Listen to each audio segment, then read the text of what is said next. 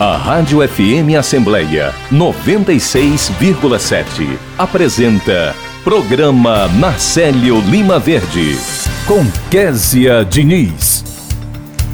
No programa desta quinta-feira a gente conversa com a analista de meio ambiente Karine Costa, que fala sobre centrais de reciclagem. O repórter Silvio Augusto acompanha as atividades em destaque na Assembleia Legislativa. No quadro Vida e Qualidade, a gente conversa com a orientadora da Célula do Serviço Social do Departamento de Saúde da Assembleia, Ednira Borges, que fala sobre a atuação dos assistentes sociais.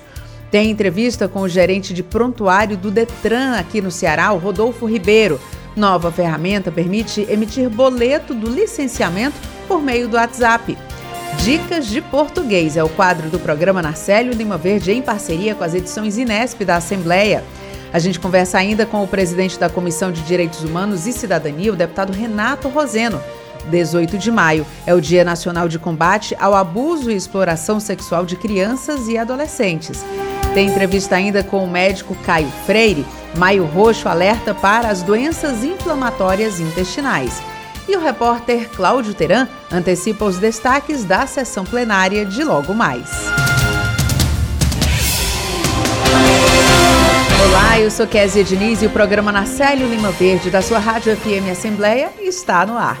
Seguimos juntos até as 9 horas da manhã e além da Rádio FM Assembleia 96,7 é possível acompanhar a produção em vídeo no YouTube e no Facebook da Assembleia Legislativa. Você também pode ouvir o nosso programa no podcast Rádio FM Assembleia, disponível nas plataformas de áudio Spotify, Deezer, Apple Podcasts e Google Podcasts. E para participar do nosso programa, enviando algum comentário ou sugestão, anote o número do nosso WhatsApp, 859-8201-4848. Eu agradeço a você desde já pela companhia. Rádio FM Assembleia 96,7. Com você, no centro das discussões. Muitos cearenses já perceberam o perigo das fake news, as notícias falsas na internet, como a dona Marlene, do bairro de Fátima, em Fortaleza. Eu acreditava em tudo que via na internet. Até já passei notícia falsa pra frente, mas hoje eu sigo o que meu filho me disse. Mãe, não compartilha nada sem antes checar se é verdade mesmo. Assembleia Legislativa do Estado do Ceará, na defesa do cidadão e da sociedade, compartilhando com você o combate às notícias falsas na internet. Você ouve Programa Narcélio Lima Verde, com Késia Diniz. Vida e qualidade. Agora 8 horas e 5 minutos, estamos de volta com o programa Narcélio Lima Verde. Agora a gente segue no quadro Vida e Qualidade. O Departamento de Saúde e Assistência Social e o Comitê de Responsabilidade Social da Assembleia Legislativa prestam homenagens aos assistentes sociais. E sobre esse assunto, a gente conversa com a orientadora da Célula de Serviço Social do Departamento de Saúde, que é a Ednira Borges. Ednira, primeiro quero agradecer a sua presença aqui nos nossos estúdios. Seja muito bem-vinda e muito bom dia.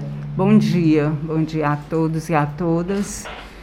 É, hoje nós estamos vivenciando um novo no serviço social do DSAS, da Assembleia Legislativa, né? Hoje nós estamos ocupando a linha de frente nos atendimentos do, dos usuários do DSAS. E esse, é, esse espaço que nós estamos ocupando hoje só nos foi permitido porque nós temos uma gestão, né? Gestão do deputado Evandro Leitão e doutora Cristiane, uma gestão que compreende o verdadeiro papel do assistente social no atendimento desses serviços de saúde. Então, hoje, o usuário que precisa de algum serviço de saúde do DSAS, ele vai primeiro para o serviço social. Todos eles passam pelo serviço social. Então, nós somos a porta de entrada, nós somos quem primeiro realiza essa escuta com o usuário.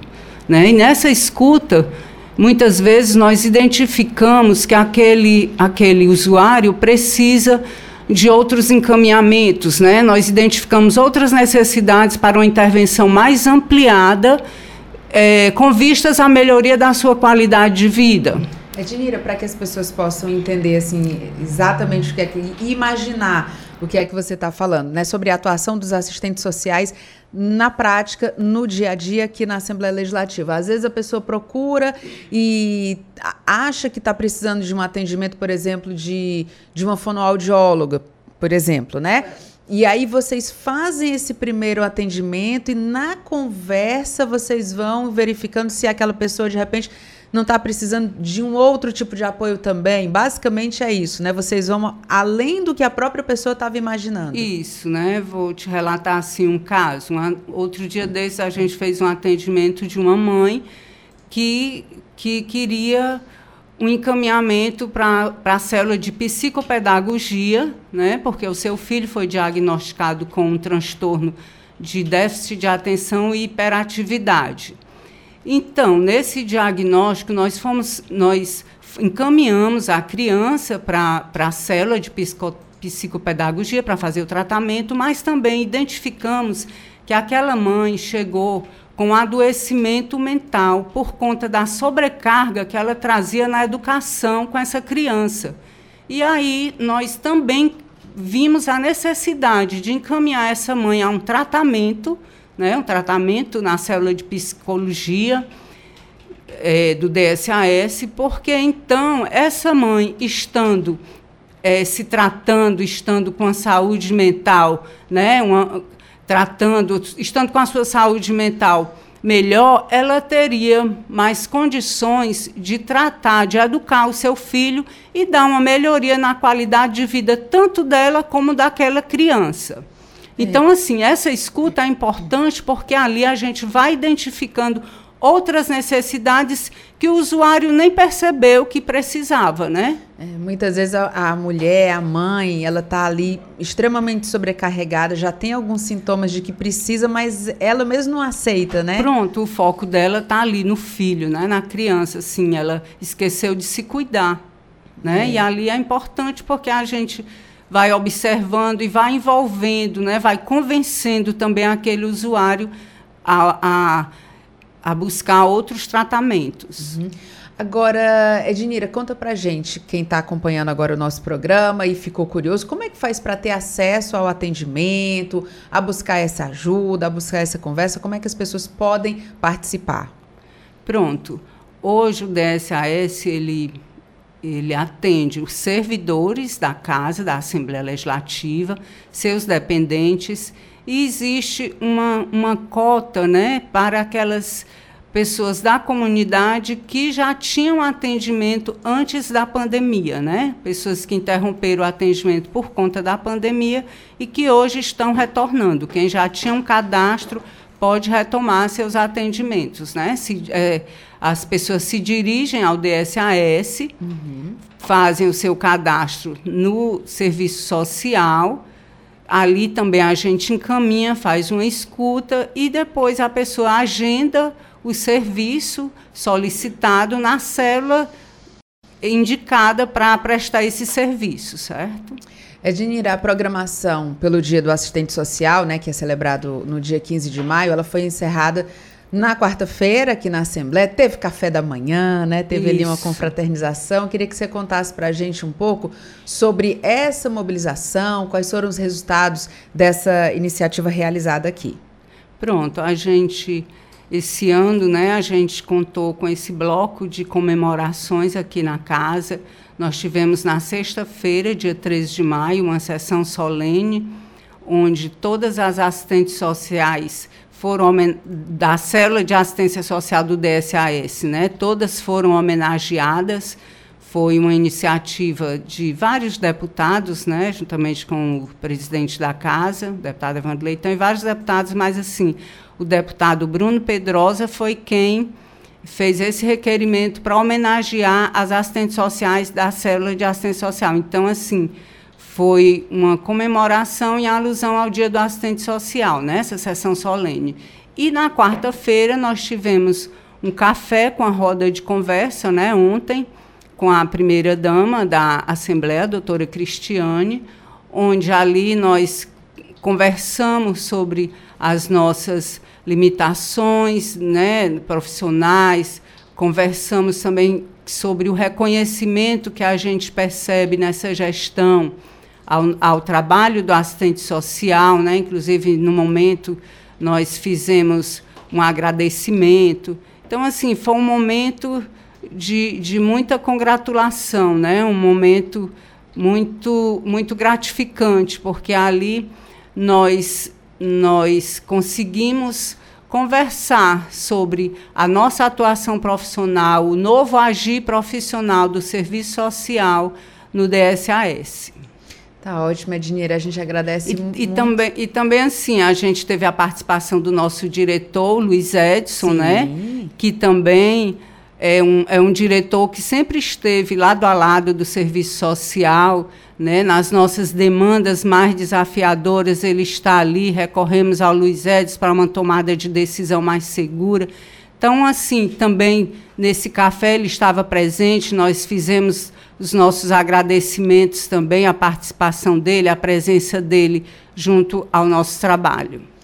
Ednira, quero agradecer muito a sua participação. Já ia pedir para você levar o nosso abraço, não só para todo mundo do departamento, mas também para o doutor Luiz Edson, que está sempre aqui colaborando com a gente, né? Uma pessoa muito acessível, né? que está sempre muito preocupado em fazer tudo acontecer, né? Muito comprometido. Muito comprometido há muitos anos aqui na Assembleia Legislativa. Então, muito obrigada é, pela sua participação, pelas informações. Leva o nosso abraço lá para o pessoal do DSAS e volte sempre. E nós é que agradecemos. Obrigada. Bom dia para você. Bom dia. Agora, 8 horas e 14 minutos, e a gente vai direto conversar com o repórter Silvio Augusto, que está aqui na Assembleia e tem informações para a gente. Muito bom dia, Silvio. Bom dia, Késia. Bom dia a todos.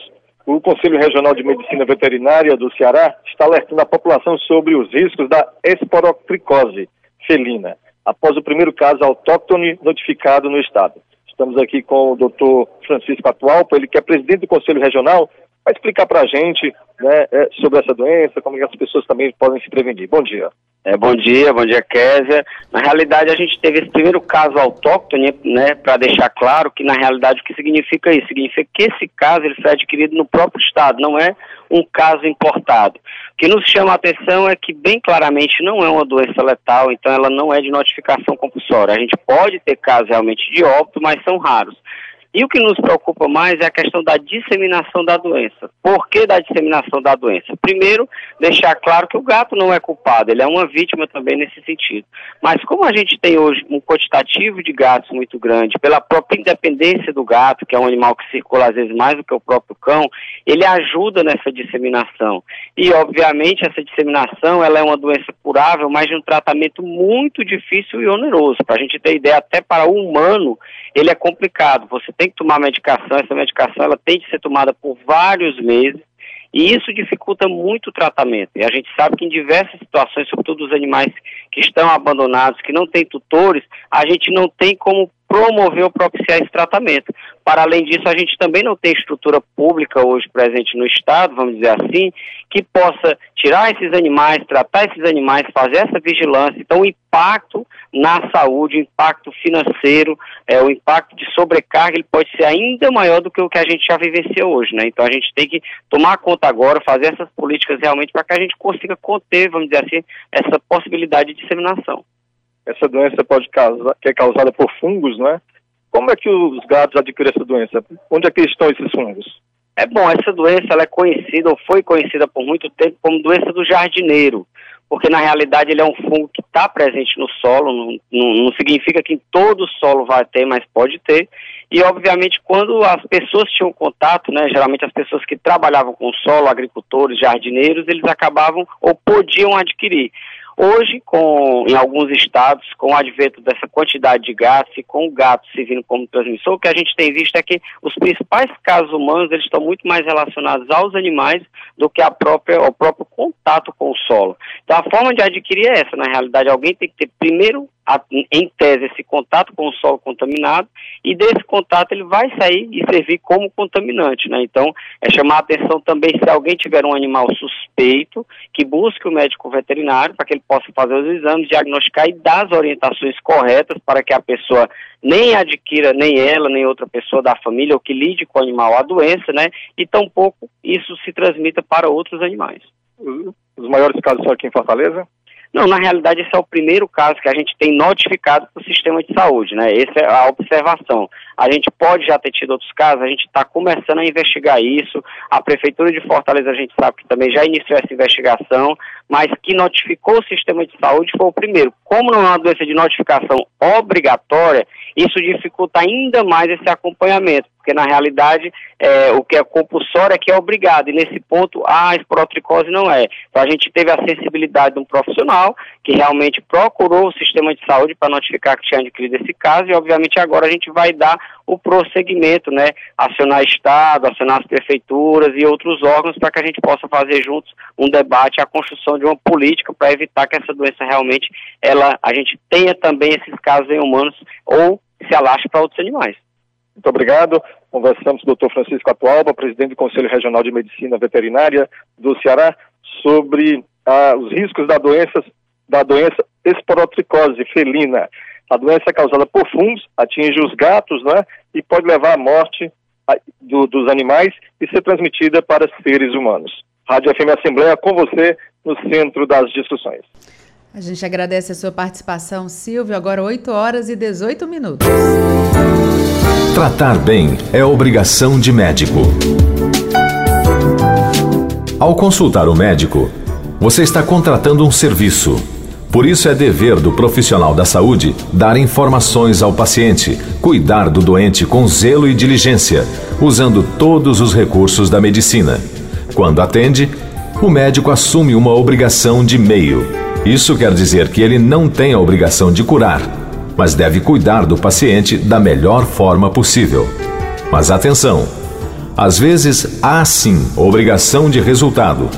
É o caso das cirurgias estéticas, onde o paciente paga por determinado trabalho. Nas duas situações, o médico responde civilmente por qualquer problema que ocorrer com o paciente. Isso acontece, por exemplo, quando o médico chamar pessoa não habilitada para auxiliar, quando receitar substâncias tóxicas ou entorpecentes a dependentes ou ainda quando agir de forma negligente ou imprudente no exercício da profissão. Ministério da Saúde. Apoio Rádio FM Assembleia 96,7. Entrevista.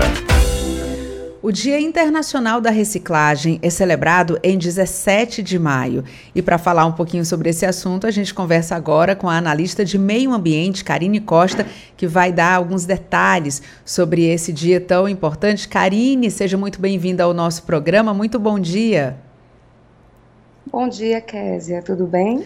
Tudo ótimo. Melhor agora falando com você, Karine. Eu queria que você já começasse contando aqui para gente quais são os principais impactos para o meio ambiente, o que é que é, o que é ocasionado pelo descarte incorreto dos produtos. Sim, é, o descarte incorreto, né, ou de forma ambientalmente correta, que é no aterro sanitário, é, causa um impacto super negativo, porque o resíduo reciclável ele deixa de ser reciclado, indo para o aterro sanitário, e perde aí o seu potencial, né, que ele tem, que foi o recurso natural sendo extraído da natureza e sendo desperdiçado no aterro sanitário. Então, a reciclagem é muito importante. É um processo que o produto volta para o ciclo produtivo. Karine, a questão da reciclagem, né, da, da, da, forma como a gente se comporta em relação a isso, ela ali tem a ver também com a mudança de alguns hábitos, né, do nosso cotidiano mesmo, nosso dia a dia. Como é que a gente pode implementar algumas mudanças para contribuir com a reciclagem, como, por exemplo, fazer a reutilização de alguns produtos? Dá algumas dicas para a gente nesse sentido. Pronto. Os shoppings, né, os shoppings Rio Mar em Fortaleza, eles já nasceram com essa com essas é, é, essa premissas de sustentabilidade e desenvolveram várias estruturas para promover esse tipo de, de, de, ação sustentável. Então, uma delas é a central de resíduos. Né? Nos dois shoppings nós temos centrais, que são espaços que são administrados por cooperativas parceiras, né, cooperativas da comunidade, do entorno, e essas cooperativas elas fazem a triagem do resíduo reciclável que é gerado dentro do shopping, por exemplo. Então, eles já fazem essa triagem, comercializam resíduo e todo esse, esse, esse, esse, recurso né, financeiro dessa comercialização é voltado para essas famílias. Então, quando a gente vê, né, quando tem um empreendimento que tem esse hábito, a gente começa a passar para a comunidade que também pode ser feito em sua casa, é, no seu ambiente de trabalho. Então, se você em casa puder separar o lixo seco do lixo molhado, por exemplo, né, o que a gente chama de lixo molhado é aquele resto de alimentos, sobras alimentares, e o lixo seco são as embalagens, né, que podem ir para um reciclador. Então, isso já é um, um, um ato muito importante e a gente consegue fazer na nossa casa. É interessante, Karine, você falar dessa questão é, de separar o lixo o molhado é, do seco, porque logo que a gente começou a tratar mais, né, assim, fora das nossas casas, indo para shopping, indo para outros ambientes, a gente via é, lixo orgânico né? E muita gente ficava naquela dúvida, mas peraí, orgânico, inorgânico, o que é aqui, o que é. E, e eu acho que até a forma como vocês estão expondo, ela torna mais fácil para quem até quer fazer a coisa certa, mas ficava ali meio confuso e pega essa ideia para poder colocar no lixo de casa, não necessariamente com todas aquelas indicações de cores, né, o que é vidro, o que é plástico, mas essa primeira separação é uma sementinha que vocês estão colocando para que as pessoas levem isso para o dia a dia, para a vida e para que a gente tenha um meio ambiente aí mais saudável, né? Vocês sentem essa, essa repercussão também? As pessoas comentam isso? Sim, sim, né? Nós conseguimos só em 2021 reciclar mais de 570 toneladas de resíduos, né? Nos dois empreendimentos. E a gente começa com, com sensibilizando a população como você falou, a separar o resíduo seco do molhado, que o seco são as embalagens que vão para reciclagem. Então, não precisa, não necessariamente, da coleta seletiva com todas as cores inicialmente. Então, isso já, já gera um, um, uma, um conforto. O cliente já fica, na, eu posso fazer isso aqui, posso fazer na minha casa também. Então, quando eles separam o lixo seco do molhado, é, a cooperativa já faz essa triagem, né, de todos os materiais por tipo, plástico, papel, papelão, metal, e isso também a gente pode fazer em casa. Então, eles começam a replicar em casa e começam a, a separar esse lixo seco para o catador, para a pessoa que tem que realiza a catação na sua própria, no seu condomínio ou na, na sua rua, e ele já vai identificar que ali tem uma sacola só de embalagens e ele vai levar para aumentar a renda dele. Pequenas ações que podem ajudar a salvar o planeta, né, Karine? Muito obrigada pela Sim. sua participação, viu? Seja sempre muito bem-vinda e muito bom dia para você. Obrigada, bom dia. Agora 8 horas e 25 minutos. Vamos cuidar do meio ambiente? Muita atenção com o seu lixo. Embrulhe vidros quebrados e outros materiais cortantes em papel grosso. Leve os eletrônicos para reciclagem. Pilhas e baterias geram lixo tóxico. Embalagens de medicamentos e seringas devem ser devolvidos nas farmácias. Preservar o meio ambiente é ter um compromisso com a saúde e com a vida. Uma parceria Rádio Senado.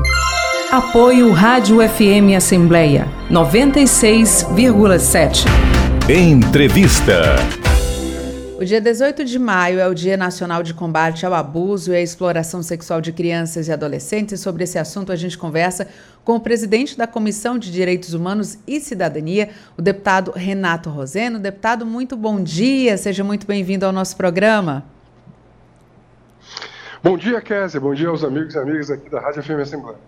Deputado, conta pra gente, né, dentro desse contexto relacionado ao abuso, à exploração sexual de crianças e adolescentes, ontem foi o Dia Nacional de Combate a esse tipo de prática, é, conta pra gente qual a sua avaliação dentro desse contexto de avanços, o que é que de fato a gente poderia ressaltar para esse dia tão importante? Quer dizer, lamentavelmente não há muitos avanços a registrar. Né? Esse, esse é o 22 segundo ano é, da vigência da lei que cria a data nacional, que é uma data de mobilização, isso foi uma demanda antiga da sociedade brasileira, da sociedade civil, que é, atua na defesa dos direitos de crianças e adolescentes, que o 18 de maio é, fosse dedicado para conscientizar, alertar e demandar políticas. É, essa data é uma data alusiva a, ao, a, ao trágico, brutal assassinato de uma garota de 8 anos chamada Araceli Sanches, na cidade de Vitória, no Espírito Santo, em 1973. Esse crime foi um crime cometido pela, é, por indivíduos da classe média alta de Vitória na década de 70, até hoje impune esse, esse crime. E a sociedade brasileira, em 2000, escolheu essa data para lembrar todas as vítimas da, do abuso da exploração sexual né, infanto, infanto-juvenil.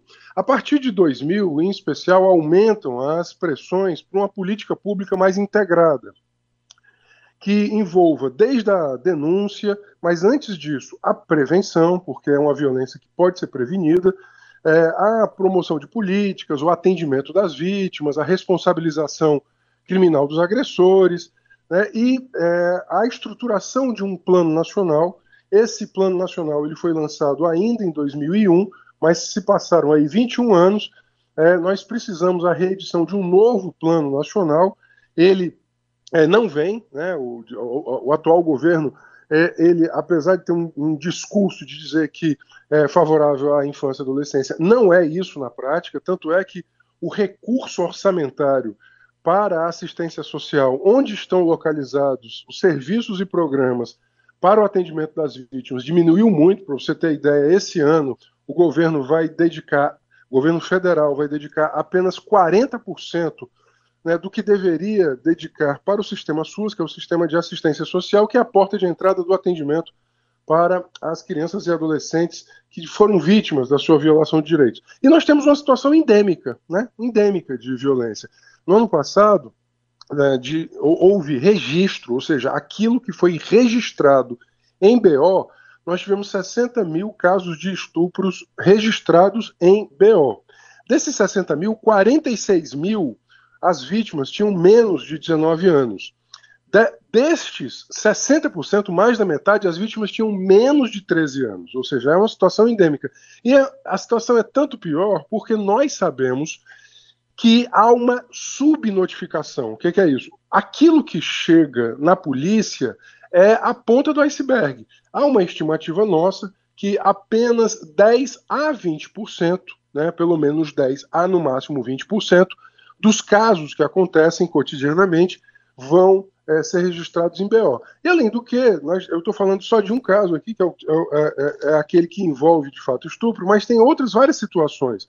Bom, a, hoje a internet é um campo de, de violação muito grande, por isso eu, eu chamo muito a atenção né, de pais responsáveis para o campo da internet. A internet ela, ela é uma ferramenta maravilhosa por muitas coisas, mas por outro lado ela também é, ela chama a nossa atenção para os cuidados necessários, sobretudo quando utilizada por crianças e adolescentes que podem ser né, aliciados para é, práticas é, é, é por, por aqueles que querem violentar. Né? Além disso, temos, temos uma situação que se agrava também né, na, na, sociedade, na sociedade brasileira, que é a, o retrocesso cultural que nós estamos vivendo em termos de machismo e misoginia. O Brasil vive hoje né, um retrocesso, muito impulsionado, inclusive, né, por essa onda política reacionária.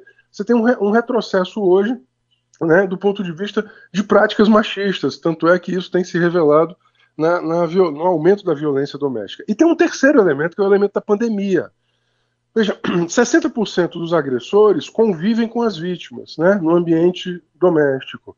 Então, o que, que se tem? Na verdade, quando você teve a pandemia, uma boa parte dos serviços ou se fechou ou voltaram-se para o atendimento da, da, da pandemia, né, dos serviços é, públicos, e por outro lado, você teve uma situação em que o convívio entre vítima e agressor foi continuado.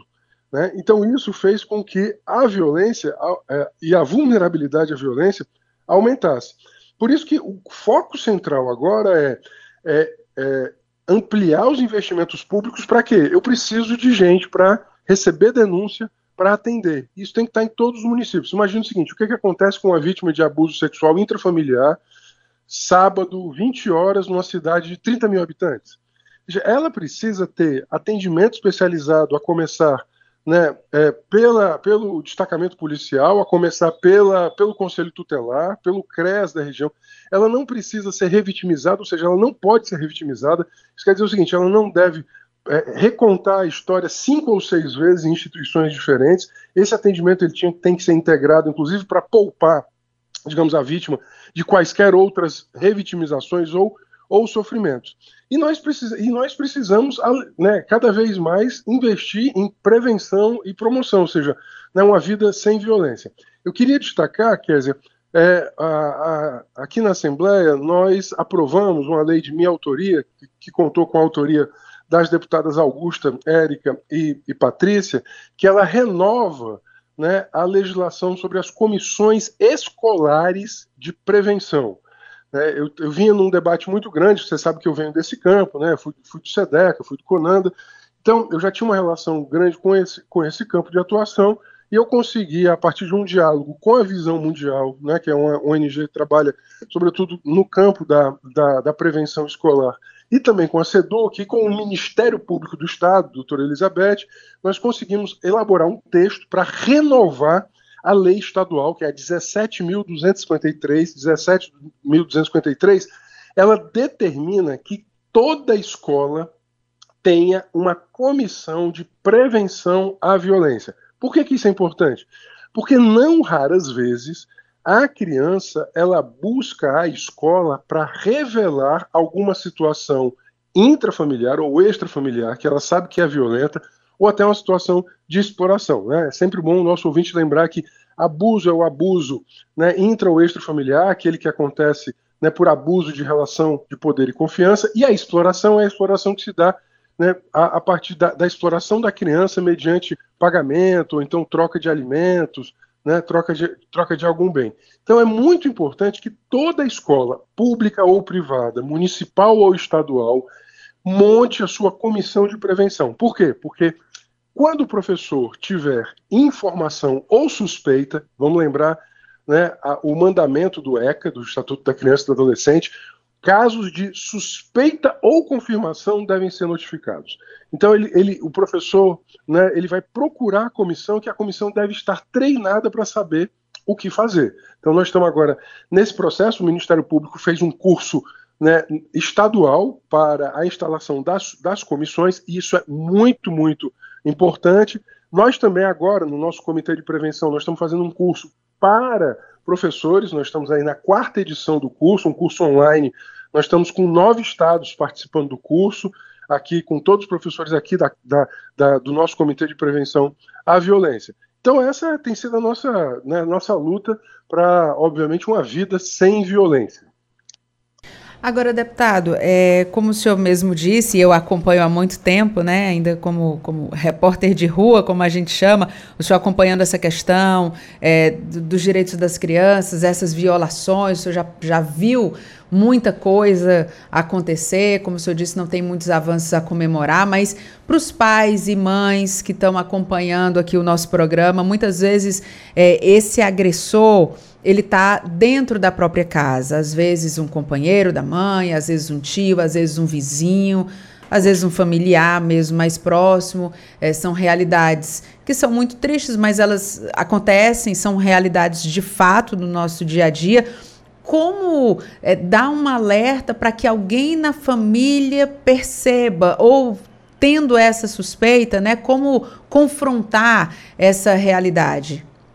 É necessário notificar, ou seja, alterações. Bom, primeiro, as, suspeitas podem vir de muita, muitas maneiras, mas em primeiro lugar, não desacreditar da criança. Né? Em geral, quando se desacredita da criança, você faz com que ela silencie, inclusive. Né? É necessário, né, havendo uma informação da própria criança ou adolescente né, que dá conta de né, de, um, de, um, de um abuso, de um, de um comportamento que é um comportamento violento, e a violência não é só a violência física, é a violência psicológica, é a exposição a conteúdos né, que são inapropriados à, à, à criança, à idade, à idade da criança, alterações na sua saúde mental, alterações que vão desde alterações do sono, a alterações do, do humor, alterações do comportamento, alterações do rendimento, do rendimento escolar, são sinais que devem, obviamente, ser percebidos, né, cotidiano, que tem que ser percebidos cotidianamente.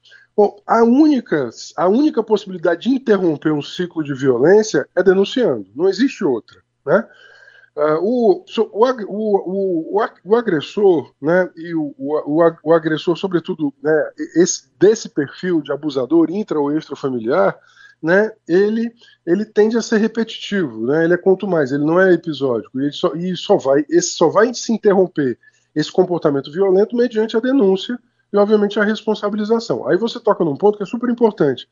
E quando o agressor é o arrimo de família, e quando o agressor ele, ele ameaça de morte, né, caso ele seja é, denunciado.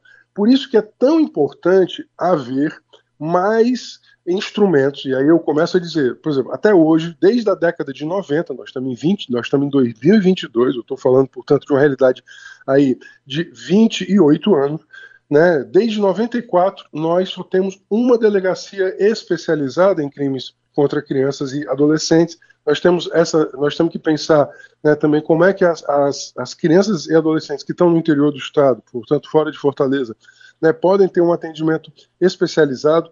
Nós temos que é, ampliar o circuito protetivo, né, inclusive de acolhimento, né, a essa família depois do período da, da, da, denúncia, quando ela está sob ameaça, e, e indiscutivelmente nós temos que apoiar mais né, a, a vítima na, na, sua principal demanda, que é a demanda de se fortalecer né, após o processo né, que ela re revelou. Uh, eu sempre digo que, eticamente, nós somos todos obrigados, não só eticamente, mas juridicamente. O artigo 13 do ECA diz que todos nós temos que notificar a violência contra criança e adolescente. E eu, eu, eu digo para você que está me ouvindo do ponto de vista ético, assim, a criança não teve escolha de não ser violentada nós temos a possibilidade de interromper a violência. Então, eticamente, nós, né, que uh, aqueles que somos como geração adulta responsáveis por toda a geração infanto-adolescente, nós temos que é, denunciar para interromper esse ciclo de violência. A gente agradece muito a sua participação, mas antes da gente finalizar aqui, eu quero saber, o senhor estava há pouco tempo, o senhor foi, testou positivo para a Covid, né? Já se recuperou, deputado? Tá tudo bem? Tá tudo bem, tudo bem. Testei negativo já hoje também, então tô, tô bem, já cumpri o isolamento, estou saindo do isolamento hoje. Cumpri todo o protocolo, estou super bem. Obrigado. Graças à vacina, à ciência e ao SUS. Tive praticamente sintomas muito, muito baixos, muito pequenos, né? E repito, graças à vacina, à ciência e ao SUS. Muito... Obrigada, deputado. Estamos todos protegidos Obrigado. também por aqui. Muito obrigada e bom retorno às suas atividades. Obrigado. Agora 8 horas e 40 minutos e a gente vai voltar a conversar com Silvio Augusto, que está aqui na Assembleia. Silvio, a gente volta com você agora. A primeira companhia de bombeiros militar aqui da Assembleia Legislativa, Kézia, participa do curso promovido pelo Comitê de Responsabilidade Social para os conselheiros tutelares de Fortaleza, orientando sobre primeiros socorros.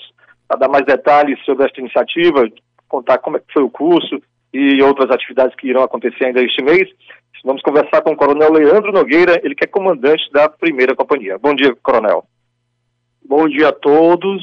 Né, a primeira companhia de bombeiros foi convidado pelo Comitê de Responsabilidade Social, através da doutora Cristiane Leitão, para multiplicarmos o nosso conhecimento de primeiros socorros aos conselheiros tutelares e estes repassarem para a sociedade fortalezense.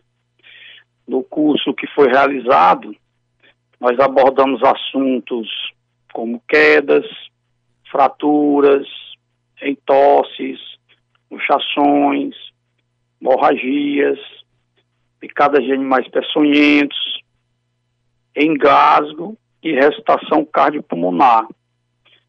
Então, é, foi ensinado aos participantes como agir em caso de um acidente desses e também o que não fazer. Né? Foi orientado também para que eles confeccionassem um folder com as informações básicas e repassassem para as comunidades, já que eh, nos foi relatado uma incidência de atendimento, né, em crianças, né, com esse tipo de acidente, né. Às vezes é uma queda, às vezes é um corte, às vezes é uma queimadura. Então, diante dessas informações, os conselheiros tutelares passaram a ter um conhecimento maior sobre prevenção e a maneira correta de prestar os primeiros socorros. Coronel, quantos conselheiros participaram do curso? O curso ontem nós tínhamos cerca de 30 conselheiros. E depois deste curso, vai haver outro curso? Vai outra, vai haver outra atividade desse tipo? É, o Comitê de Responsabilidade Social, né, nos convidou para uma nova turma no dia 31 de maio. Né? Então é importante frisar essa política do Comitê de Responsabilidade Social da Assembleia de levar para as comunidades né, as ações de prevenção, né, tornando os ambientes familiares mais seguros. Muito obrigado. Conversamos com o Coronel Leandro Nogueira, comandante da primeira Companhia de Bombeiros Militar, instalada aqui na Assembleia Legislativa, que né, falou sobre o curso promovido aí pelo Comitê de Responsabilidade Social para os conselheiros tutelados de Fortaleza, orientando sobre primeiros socorros. Rádio FM Assembleia com você no centro das discussões. Obrigada pela sua participação novamente, Silvio. Agora 8 horas e 43 minutos. A exploração sexual é uma séria ameaça às crianças e adolescentes no Brasil. Sabe de quem é a culpa? Do silêncio. Se você não denunciar a exploração sexual, muitas crianças vão continuar vítimas de um comércio covarde que explora seus corpos e rouba sua infância. Nos últimos seis anos, foram denunciados mais de 3.300 casos. Rompa esse silêncio. Se tiver informações sobre exploração sexual, denuncie. Não tenha medo. 18 de maio Dia Nacional de Combate ao Abuso e à Exploração Sexual de Crianças e Adolescentes. Apoio Rádio FM Assembleia 96,7. Entrevista. O Detran Ceará disponibiliza uma nova ferramenta para emitir o boleto do licenciamento através do WhatsApp. E sobre esse assunto a gente conversa com o gerente de prontuário do Detran Ceará, Rodolfo Ribeiro. Rodolfo, muito bom dia, seja muito bem-vindo aqui ao nosso programa e conta pra gente como é que funciona essa nova ferramenta. Bom dia, obrigado pelo convite. Bom, é, é mais uma ferramenta virtual né, que o Detran está disponibilizando. É, o condutor ele tem uma facilidade agora de acesso para tirar a taxa de licenciamento. Ele é bem simples, é, é, é, bem intuitivo, na verdade. Você vai entrar no site do Detran, né, vai ver aquele número disponível, vai é, fazer o contato via WhatsApp, tá? É, ele vai fazer umas perguntas, o nome, né? E após já começa a, a ofertar os serviços. Para você tirar essa taxa de licenciamento, né, é, você basta colocar a placa do veículo e também o Renavam. E você já vai receber é, pelo próprio WhatsApp o boleto de pagamento simples. Também é importante que essa ferramenta ela também diz se o seu é, licenciamento já está pago. Tá? Às vezes as pessoas têm uma dúvida ou outra, ah, será que eu paguei, será que eu não paguei? Ele também pode acessar essa ferramenta aí de WhatsApp e confirmar se a taxa foi paga ou não. Rodolfo, agora tem, falando especificamente do licenciamento e não exatamente dessa nova ferramenta, mas tem outras formas de gerar esse boleto do licenciamento? as outras formas continuam, na verdade? Exatamente. A, a, essa ferramenta virtual disponibilizada agora, ela não vai ser única, ela é uma a mais aos condutores, né, os proprietários do veículo, é, que também tem aquele meio é, de sempre que foi utilizado, né, que sempre era utilizado, na verdade, que era tirar pela internet, né, você tinha aquela facilidade de entrar no site oficial do Detran, né, e também tirar da forma é, como se vinha sendo liberado há bastante tempo. Acessa pelo site ou agora acessa pelo WhatsApp para ter essas informações. Certo. E o calendário de, de pagamento do licenciamento, como é que a gente faz para verificar? Muita gente se liga no IPVA, porque, enfim, a imprensa bate muito na questão do calendário, ali é todo mundo junto, mas no caso do licenciamento é um calendário diferenciado, tem muita gente que acaba se confundindo. Dá essa dica aí para gente, Rodolfo, como é que as pessoas fazem para verificar esse calendário de pagamento? Perfeito. É, é, uma pergunta excelente, porque às vezes a gente, como você bem falou, né, às vezes a gente perde um pouquinho a noção referente a qual a, o final da placa, né? Porque ela é ligada ao final do, da placa do veículo. Bom, hoje nós temos algumas ferramentas que você pode utilizar, certo?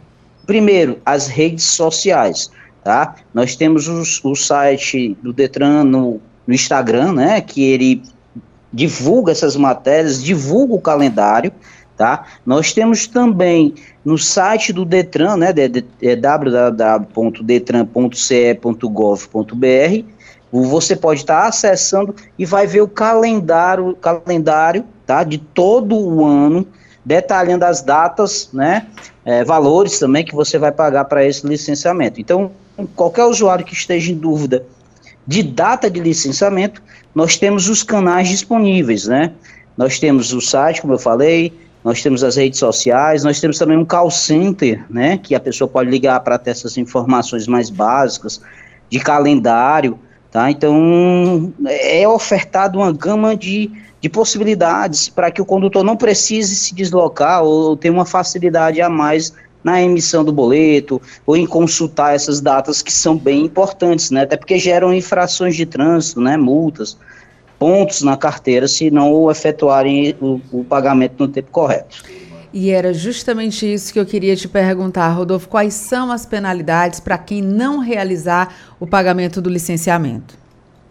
Bom, excelente. É, infeliz, é, nós temos uma regra, né, uma premissa básica de que o não pagamento do licenciamento, tá, ele pode gerar o recolhimento do veículo. Inclusive, ela é uma exceção a uma regra é uma lei que foi, é, ano passado, foi implantada, que é a questão de rebocar o, só no caso máximo, né, só naquela, na impossibilidade de solução. Então, todo aquele que deixa de efetuar o pagamento do licenciamento vai sofrer uma infração gravíssima, né, 293 reais, vai ter o veículo retido, caso ele não efetue pagamento imediatamente, vai ser recolhido ao depósito, tá? Vai ter sete pontos na carteira de habilitação e, e logicamente, é, a possibilidade até de abertura de processo de suspensão, caso haja um somatório de outras infrações de trânsito. E, logicamente, vai ter as despesas desse veículo no depósito. Tipo, diárias, né? Vai pagar o reboque que levou. Então, é importante que a gente tenha essa atenção e efetue o pagamento corretamente na data prevista nos calendários, no calendário do Detran Ceará. Rodolfo, agora é, eu descobri isso da pior forma, viu? Por isso que eu falei que o pessoal não, não, se liga muito no calendário de pagamento do licenciamento. Inclusive, quando eu fui, fui parada numa Blitz e pediram licenciamento, eu disse: Não, eu paguei, sim, senhor. Não, não pago. Paguei, paguei. Fiz, na verdade, uma grande confusão com o IPVA mas ainda bem que os servidores foram muito muito delicados, né? E a gente conseguiu resolver ali. Paguei, paguei a multa também, mas paguei, mas tenho certeza de que nunca mais vou deixar de pagar o licenciamento. Então, aqui reforço esse alerta para as pessoas que tem que fazer isso. E enquanto a gente estava conversando aqui, eu já cadastrei no meu WhatsApp o número do Detran então é muito fácil. Enquanto você estava conversando aqui, a gente estava conversando, eu já fiz aqui a solicitação para saber se estou devendo alguma coisa e posso é, garantir aqui para quem está nos ouvindo que realmente é muito fácil, Rodolfo. Então, parabéns aí por esse serviço colocado aqui para a população, que só facilita a vida da gente, né? Então, parabéns por esse serviço, mas quero fazer aqui um, um, um outro questionamento em cima dessa questão do WhatsApp. Como eu disse, realmente é muito fácil, eu estou constatando aqui, mas aí surge aquela dúvida. É muito fácil, é muito bom e a gente sabe a questão de golpes através do WhatsApp. Como é que vocês estão fazendo para alertar a população para que, mesmo com toda essa facilidade que a gente encontra agora, a população não caia em golpe também nessa questão de boletos de licenciamento? Perfeito. Primeiro agradecer né, e ver, e, e ver pre, presencialmente que você analisou um, um serviço novo, né, um serviço é, liberado agora, né, para ver como ele está sendo rápido e bom para a população. Segundo, a gente tem que ressaltar que o cidadão ele tem que prestar atenção no mecanismo da forma como ele vai receber esses boletos. Primeiro, é, só existe essas opções de ou WhatsApp, né, o WhatsApp oficial, e esse número é amplamente divulgado, né, de, certamente esse número está nas redes sociais também, e a segunda forma através do site do Detran. Então, toda vez que ele receber algum valor, alguma, é, alguma taxa no, em casa, ele pode simplesmente confirmar esses valores entrando no site do Detran, tá? É importante que você tenha é, esse cuidado até para evitar fraudes. Então, ter, a, ter atenção às redes sociais, às redes oficiais, ao, esse WhatsApp que é o único, tá? Não existe um outro WhatsApp para gerar né, esse licenciamento tem que ser o WhatsApp do Detran, e aí você tem, como você viu, aí você tem informações a respeito da, até da Lei Geral de Proteção de Dados, né, que a gente tem que é, resguardar algumas informações, então ele tem que ter essa atenção, analisar o site que ele está entrando, se é confiável, se é o site oficial do Detran, ou se ele está utilizando o WhatsApp do Detran, né, não, não é um qualquer WhatsApp. Ah, eu vou entrar nesse. Está dizendo aqui na, no, na internet que é esse número. Ter atenção para verificar nas redes sociais se aquele número disponibilizado realmente confere com o número que está em todos os sites do Detran. Né? Tá no Instagram, tá no site oficial do Detran, tá no site do governo, é amplamente divulgado nas redes sociais. E eu vou divulgar aqui também, é o 85 3195 2300. O Detran não entra em contato com as pessoas, você que tem que colocar Exatamente. esse número, cadastrar. E se você ficar na dúvida aqui enquanto eu estou falando, entra, como o Rodolfo disse, entra nas páginas oficiais do Detran para você pegar esse número direitinho. 85, que é o DDD, 3195 2300. Dado o recado, né, Rodolfo? Perfeito é, informar né, a população em geral que nós estamos disponibilizando mais ferramentas virtuais para facilitar a vida do cidadão. Nós já temos uma indicação virtual, tá? Que está sendo utilizado, mas ainda está se fazendo mais a, a antiga, a antiga é, forma, né? Que era fisicamente, mas você pode fazer virtualmente que é mais rápido, tá? Hoje, por exemplo, várias ferramentas são disponibilizadas pelos sites na habilitação, no veículo, então tudo é pensado para dar conforto à população cearense. E agradecer o espaço mais uma vez e dizer que nós estamos é, sempre estudando formas de valorizar o, o tempo, né, de facilitar a vida do cidadão cearense. Tá ótimo, Rodolfo. A gente agradece muito pela sua participação. Muito obrigada e muito bom dia para você. Bom agora, dia, obrigado. Agora 8 horas e 55 minutos. Você que está aí no trânsito, pare e pense. Quem deve mudar para melhorar o trânsito? A pessoa que está à sua frente? A pessoa do veículo de trás? Ou a pessoa do veículo ao lado? Se você pensou em algumas das respostas anteriores, talvez tenha se esquecido de alguém que pode fazer toda a diferença no trânsito. Você mesmo. O trânsito só muda quando a gente muda. Pare, pense, mude. Denatran, Ministério das Cidades. Apoio Rádio FM Assembleia 96,7. Entrevista. A campanha Maio Roxo alerta para as doenças inflamatórias intestinais. E sobre esse assunto a gente conversa agora com o médico gastroenterologista e endoscopista, o Dr. Caio Freire Filho. Dr. Caio, muito bom dia, seja muito bem-vindo aqui ao nosso programa. Eu já queria começar o nosso bate-papo sabendo quais são os principais sintomas de uma doença inflamatória intestinal.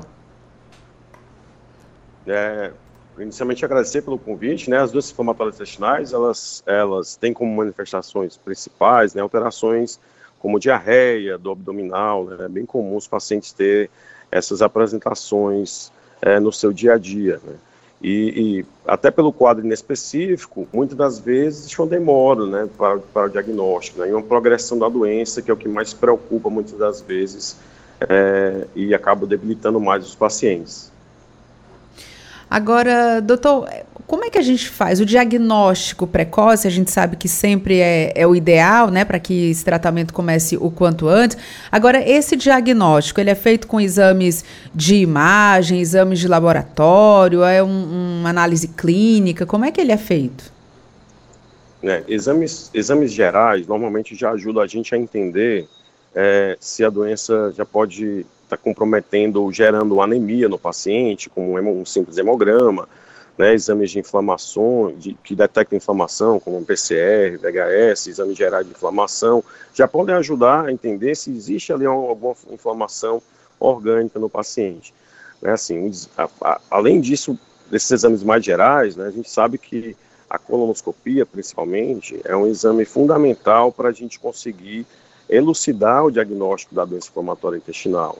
Né, assim, e a gente sabe que é, até pela dificuldade, às vezes, de acesso, é, isso também atrasa um pouco esse diagnóstico dos nossos pacientes, mas a tentativa da gente de falar um pouco mais sobre o tema é justamente ajudar os colegas a, a entender né, que nesses quadros de diarreia crônica, onde o paciente às vezes pode ter um quadro de muco nas fezes, né, como se fosse um catarro nas fezes, ou pode ter sangue nas fezes de uma maneira recorrente, é preciso pensar na, na, na possibilidade de diagnóstico inflamatória e aí sim solicitar o exame, né, exames gerais e a colonoscopia, que é um exame fundamental para o diagnóstico.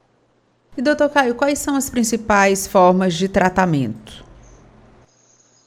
É, a doença em si, né, essa, além da, da demora do diagnóstico, né, isso pode acarretar, inclusive, é uma dificuldade maior para o tratamento em si. Né? É uma doença imunomediada, né, a gente chama, seria uma doença autoimune, e por ser uma doença imunomediada, a gente entende que o, tratamento muitas das vezes parte de medicações imunossupressoras. Né? Então a gente tem medicações é, que a, inicialmente agem na inflamação né, e que não, não afetam tanto a imunidade do paciente, mas muitas das vezes a gente precisa usar medicações que afetam a imunidade, e aí controlando a imunidade, né, controlando a doença autoimune, vai controlar a complicação da doença, né, a inflamação do intestino vai ser, vai ser mais controlada e vai melhorar ali os sintomas e a qualidade de vida é, do paciente.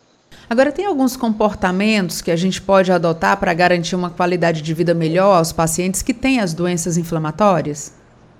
É, a gente existe sempre essa pergunta, né, dos pacientes com relação à dieta, com relação a, a se existe alguma alimentação específica a ser seguida no, no, paciente que é portador da doença inflamatória intestinal. E o que a gente sempre é, orienta os pacientes é que antes de, antes de tudo a gente precisa ter uma alimentação, uma alimentação saudável, é, independente de ser portador ou não da doença inflamatória intestinal. Né? Então, é, a busca por uma alimentação mais equilibrada, uma alimentação realmente mais balanceada, com menos alimentos processados, com menor quantidade de gordura, né? assim, com, assim, onde você possa ter uma fonte maior de, de vitaminas, né? Isso ajuda muito né, a, a melhorar o status de nutrição do paciente e, a, e, e por, também por aí uma melhora da própria é, é piora da doença, acaba você melhora mais ali um contexto da doença quando melhora o status nutricional do paciente. Doutor Caio, a gente agradece muito pela sua participação. Aproveito aqui a sua presença para a gente falar que a Associação Cearense de Portadores de Doenças Inflamatórias Intestinais vai realizar o encontro Maio Roxo justamente para esclarecer os sintomas, a importância do diagnóstico, como é realizado o tratamento. Esse encontro acontece no sábado, a partir das 8 horas e 30 minutos, lá no Parque do Cocó. A programação ela segue no domingo também a partir das 8 e meia, lá no Parque Adail Barreto. Essa iniciativa vai contar com a presença de profissionais da área da saúde, membros da associação e pacientes com doenças inflamatórias intestinais. O mais importante, né, doutor Caio, é a gente divulgar a informação para que as pessoas reconheçam, busquem tratamento e tenham uma qualidade de vida sempre melhor dentro das possibilidades, não é isso? Sem dúvida. Eu acho que esse é o papel da, da associação nosso que trabalha com os pacientes. Né? Eu acho que essa busca pelo conhecimento né, da doença inflamatória intestinal tem um impacto muito importante ali realmente nesse desfecho, né, nesse diagnóstico precoce, para que a gente traga uma melhor qualidade de vida para os nossos pacientes. Tá ótimo, doutor Caio. A gente agradece a sua participação. Muito obrigado. Muito bom dia. Bom dia, eu que agradeço. Agora 9 horas e 1 minuto. O doutor passa mais de 20 anos só estudando, aprendendo a ver qual é a cura da sua doença, o remédio certo pra resolver. Quem pilota o avião é o piloto, quem ensina a gente a ler professor. Se você ficar doente, remédio só com receita que só pode ser passada pelo doutor, só pode ser passada pelo doutor. O doutor passa mais de 20 anos só estudando, aprendendo a ver Qual é a cura da sua doença, o remédio certo pra resolver? Se você tomar remédio, por sua conta, você pode estar tá pensando que vai sarar. Mas não digo, meu amigo, que pode acontecer. Tá fazendo a coisa errada, você pode até morrer. Tá fazendo a coisa errada, você pode até morrer. O doutor passa mais de 20 anos só estudando, aprendendo a ver. Qual é a cura da sua doença, o remédio certo pra resolver?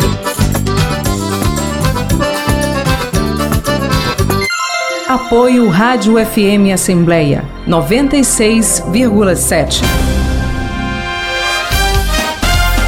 Você ouve Programa Narcélio Lima Verde com Késia Diniz. Agora 9 horas e 2 minutos e a gente recebe a participação do repórter Silvio Augusto, aqui da Rádio FM Assembleia, mas hoje ele não vai entrevistar ninguém, não. Hoje ele é o entrevistado, exatamente. Silvio está aqui com a gente para falar sobre Brasileiros Invisíveis, o drama de quem não tem registro, uma reportagem especial que o Silvio conduziu tão bem e que está disponível na programação e no podcast Rádio FM Assembleia, nas principais plataformas de áudio. Silvio, agora sim, olhando nos seus olhos aqui, muito bom dia. Bom dia mais uma vez, Kézia. Bom dia a todos. Essa reportagem, ela é de, um, de uma importância muito grande em relação à utilidade pública que a Rádio FM, a, a Rádio FM Assembleia está prestando. Né? Porque a questão do documento, da certidão de nascimento, do documento civil, que infelizmente, como mostra o IBGE, tem na reportagem, é, cerca de 3 milhões de pessoas no Brasil não têm documento. Isso e é um gente, número absurdo, né? A gente não imagina isso, né, Silvio? Porque parece uma coisa tão básica. Nasceu, tem que ter o documento, mas milhares de brasileiros chegam à idade adulta sem ter nenhum tipo de documento. E como você é, cita aqui na reportagem, né? Eles passam a ser brasileiros invisíveis. Invisíveis, é verdade. Mas já tem um, um programa, né? Que esse documento já sai na maternidade, né? Que os pais já procurem o órgão público responsável para já tirar esse documento com o bebê já na maternidade, né? Uhum. E mas muitas pessoas não têm esse conhecimento. E a rádio, por meio dessa reportagem, está mostrando que existe esse serviço, que as pessoas procurem esse serviço para tirar seus documentos e dos filhos né, que estão aí nascendo. Silvio, quando a gente vai fazer uma reportagem, é, e, e para quem não é do meio, né, só assim, explicando um pouquinho, quando a gente vai fazer uma reportagem, a gente recebe uma pauta, como a gente uhum, chama, né, que é. é. aquele o mote ali da entrevista, uma produtora já previamente viu ali quem é que a gente vai entrevistar, com quem a gente vai conversar, levanta números preliminares, mas em campo mesmo, conversando com os entrevistados, é que a gente tem acesso à realidade. É, durante a realização dessa reportagem, algum número ou alguma situação te pegou de surpresa, assim, te chamou mais a atenção?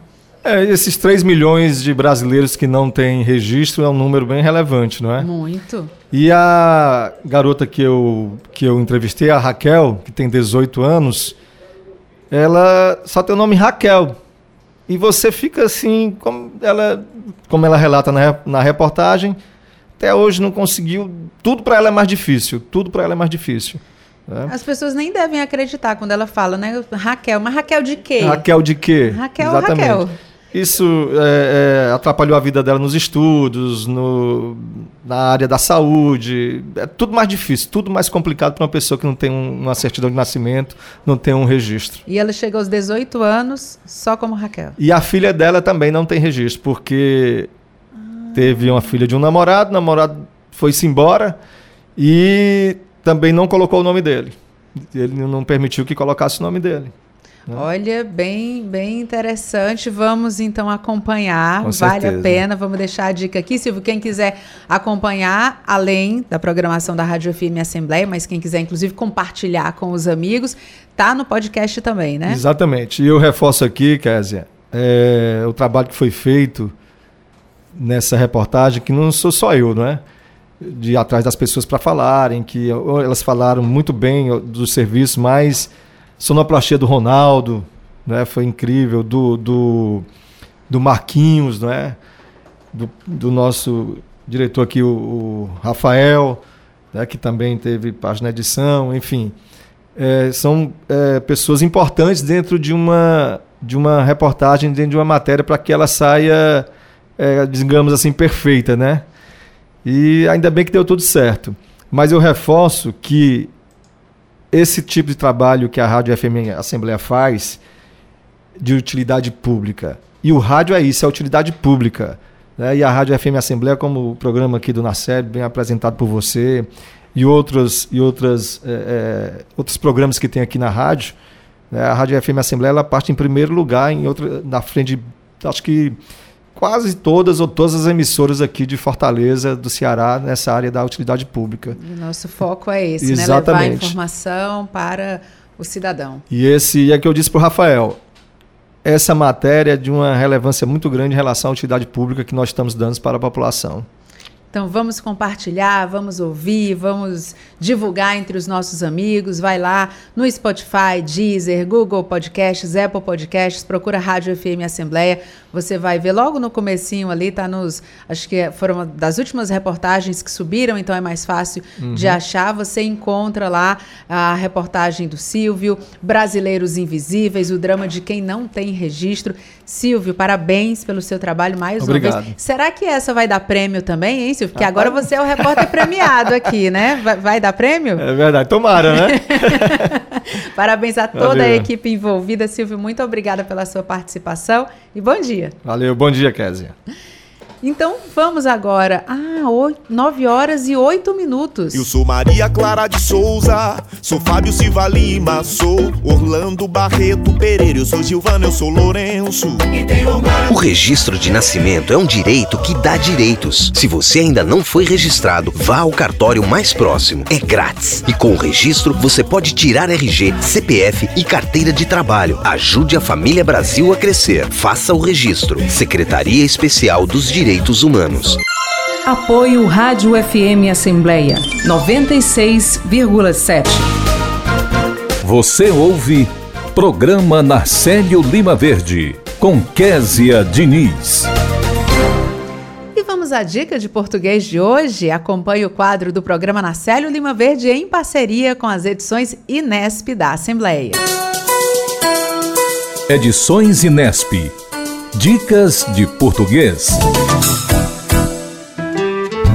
Olá, sou a professora Vânia Soares, das edições Inesp da Assembleia Legislativa do Estado do Ceará. E a nossa dica de português de hoje é sobre como usar o advérbio de intensidade sequer. Via de regra, ele é sempre usado em orações negativas. Vejamos. A palavra denotativa de exclusão sequer, que significa ao menos, pelo menos, em orações negativas, deve ser antecedida de uma palavra de valor negativo, como não, nem, ninguém ou nada. Exemplos: Ninguém sequer me telefonou. Nada sequer você me disse. A exceção é quando a expressão já for negativa. Então, o sequer dispensa a palavra de valor negativo. Por exemplo, tudo se arranjaria se ambos sequer tivesse um pouco de boa vontade. Até a próxima Dicas de Português das edições Inesp. E agora a gente vai conversar aqui nos nossos estúdios com o repórter Cláudio Teran. Teran, muito bom dia. Bom dia, Kézia Diniz, bom dia a você, bom dia ao amigo ouvinte da nossa FM Assembleia. Parabéns ao Silvio Augusto, né? Muito Sim. bem retratado por você aí, entrevistado nesse momento muito marcante para todos nós, né, da FM Assembleia, que a FM Assembleia dessa maneira cumpre sua função educativa, Kézia Diniz. E eu soube que vai ter bolo na redação e tudo para o Silvio Augusto, é isso mesmo? Já vai, vai, tá vai sobrar um pedacinho para nós aqui? Quando a gente, se a gente se apressar, teremos chance, hein? então conta para a gente, Terão, o que é que tem na pauta da sessão de Logo Mais? Dizer, a sessão de Logo Mais vai ter a leitura de alguns projetos de lei dos senhores deputados. A deputada Augusta Brito está denominando José Clodoaldo Pereira da Silva a areninha tipo 2 em construção no distrito de Mucambo, que fica lá em Guaraciaba do Norte. O que, que a deputada diz na justificativa? Que a homenagem é justa porque o Clodoaldo Pereira da Silva, que tem nome de jogador, né? Jogador famoso. É, o Clodoaldo foi um batalhador pelo esporte lá na região onde vai ficar essa areninha tipo 2. Então, geralmente, os deputados levam isso em consideração, pedidos que são oriundos das comunidades para fazer uh, essas denominações que têm um significado, né? Porque a areninha tipo 2 ela tem também um, um papel social, além de esportivo, nas comunidades. Tem dois tipos de areninha. A tipo 2 é um campo de futebol, né? E a areninha tipo 1 um é aquela tradicional que tem toda aquela estrutura com vestiários, com arquibancadas e, e são diferentes, né? E no entorno a areninha tipo 1 tem também aquela estrutura que você encontra, quer dizer, a, a, por exemplo, equipamentos de ginástica, né, brinquedo praça, enfim, são, é um projeto que é esportivo, mas ele também é social. O deputado Marcos Sobreira está propondo, através de um projeto de lei, instituir o Dia Estadual do Teatro Cearense, a ser comemorado anualmente no primeiro sábado de abril. O objetivo do deputado, obviamente, fortalecer a arte teatral, a arte dos palcos, e a intenção é justamente essa. O deputado Queiroz Filho está com um projeto de lei que institui a Semana da Educação Midiática no âmbito do Estado. Por que educação midiática? Porque o deputado observa que em tempos de redes sociais e de combate às fake news e de multiplataformas, mais que nunca é preciso que a mídia profissional exerça seu papel na difusão e na divulgação de fatos verdadeiros, né, de fatos checados. E a mídia faz isso. Né? E é muito importante que cada vez mais é, fortaleça esse lado.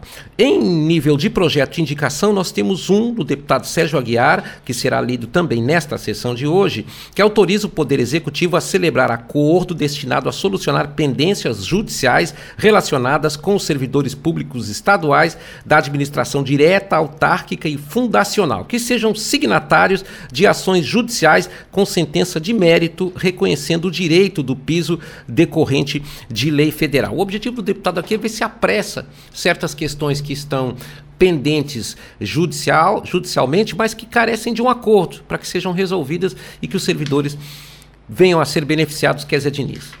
Cláudio Tena, a gente já tem oradores inscritos no temos expediente? Temos sim, temos, Kézia. Temos oradores inscritos. O primeiro expediente já tem o deputado Tony Brito, que será um dos oradores. O deputado Salmito também vai falar no primeiro expediente, assim como os deputados Agenor Neto, e a Cris e o Senna, que já estão com tempos confirmados. E hoje é quinta-feira, a gente lembra que além do primeiro e do segundo expediente, amanhã tem o terceiro expediente com você aqui na Rádio FM Assembleia, né? Estaremos aqui às 8 horas entrevistando o deputado estadual Osmar Baquite. Osmar Baquite não é um Fernando Hugo, mas é quase um decano, né? Ele tem muitos mandatos, já tem um, uma boa experiência parlamentar, já atuou como líder do governo em, em governos passados, tem uma liderança natural que ele exerce muito bem dentro do plenário, porque é uma das vozes mais influentes do poder legislativo, e isso vem é, é, se somando através das legislaturas. E vamos conversar com ele sobre diversos assuntos, sobre a plataforma, o, a, o trabalho do mandato, aquilo que mais é, dedica os esforços do deputado. Vamos falar da atuação política, da atuação parlamentar, da atuação comunitária, que ele também faz com muito denoto. O deputado Baquite é municipalista e esse também será um dos temas a ser tratado com ele. Tá ótimo, Cláudio Teran. Estarei na sintonia acompanhando vocês. Obrigada, viu? Bom dia. E nós chegamos ao final do programa Nacélio Lima Verde de hoje. Recebemos a analista de meio ambiente Karine Costa, que detalhou o funcionamento das centrais de reciclagem. Conversamos ainda com o presidente da Comissão de Direitos Humanos e Cidadania, o deputado Renato Roseno. Dia 18 de maio é o Dia Nacional de Combate ao Abuso e à Exploração Sexual de Crianças e Adolescentes. O deputado tratou desse tema. O gerente de prontuário do Detran Ceará, Rodolfo Ribeiro, explicou como emitir o boleto de licenciamento por meio do WhatsApp. Dicas de Português é o quadro do programa Narcélio Lima Verde em parceria com as edições Inesp da Assembleia. Já no quadro Vida e Qualidade, a orientadora da Célula de Serviço Social do Departamento de Saúde da Assembleia, Ednira Borges, falou sobre a atuação dos assistentes sociais aqui na Assembleia. O repórter Silvio Augusto acompanhou os principais acontecimentos da Assembleia e o repórter Cláudio Teran antecipou os destaques da sessão plenária de logo mais. Obrigada por nos acompanhar juntinho do rádio. Para você que nos acompanha nas redes sociais, a produção também está sendo veiculada no YouTube e no Facebook da Assembleia Legislativa. Também estamos em podcast. Você pode nos encontrar nas principais plataformas de áudio, como Spotify, Deezer, Apple Podcasts e Google Podcasts. Basta procurar Rádio FM Assembleia e se inscrever. Além de mim, Kézia Diniz, a equipe do programa Narcélio Lima Verde reúne na coordenação Tarciana Campos, na produção Laiana Vasconcelos, repórteres Silvio Augusto e Cláudio Teran, direção de vídeo Rodrigo Lima, operação multimídia César Moreira. A coordenação de programação é de Ronaldo César e a supervisão é de Rafael Luiz Azevedo. Para participar do nosso programa, enviando algum comentário ou sugestão, anote o número do nosso WhatsApp 859-8201-4848. O programa Narcélio Lima Verde volta na terça-feira, mas você já sabe, a gente tem encontro marcado na segunda-feira no Conexão Assembleia, às 8 horas da manhã, aqui na sua Rádio FM Assembleia. E no programa da próxima semana a gente conversa com o humorista Falcão. Sim, o lindo, bonito, joiado, é, tudo isso você vai acompanhar no Conexão Assembleia. Eu te encontro lá, segunda-feira, às 8 horas. Beijo grande para todo mundo, bom final de semana e até segunda-feira.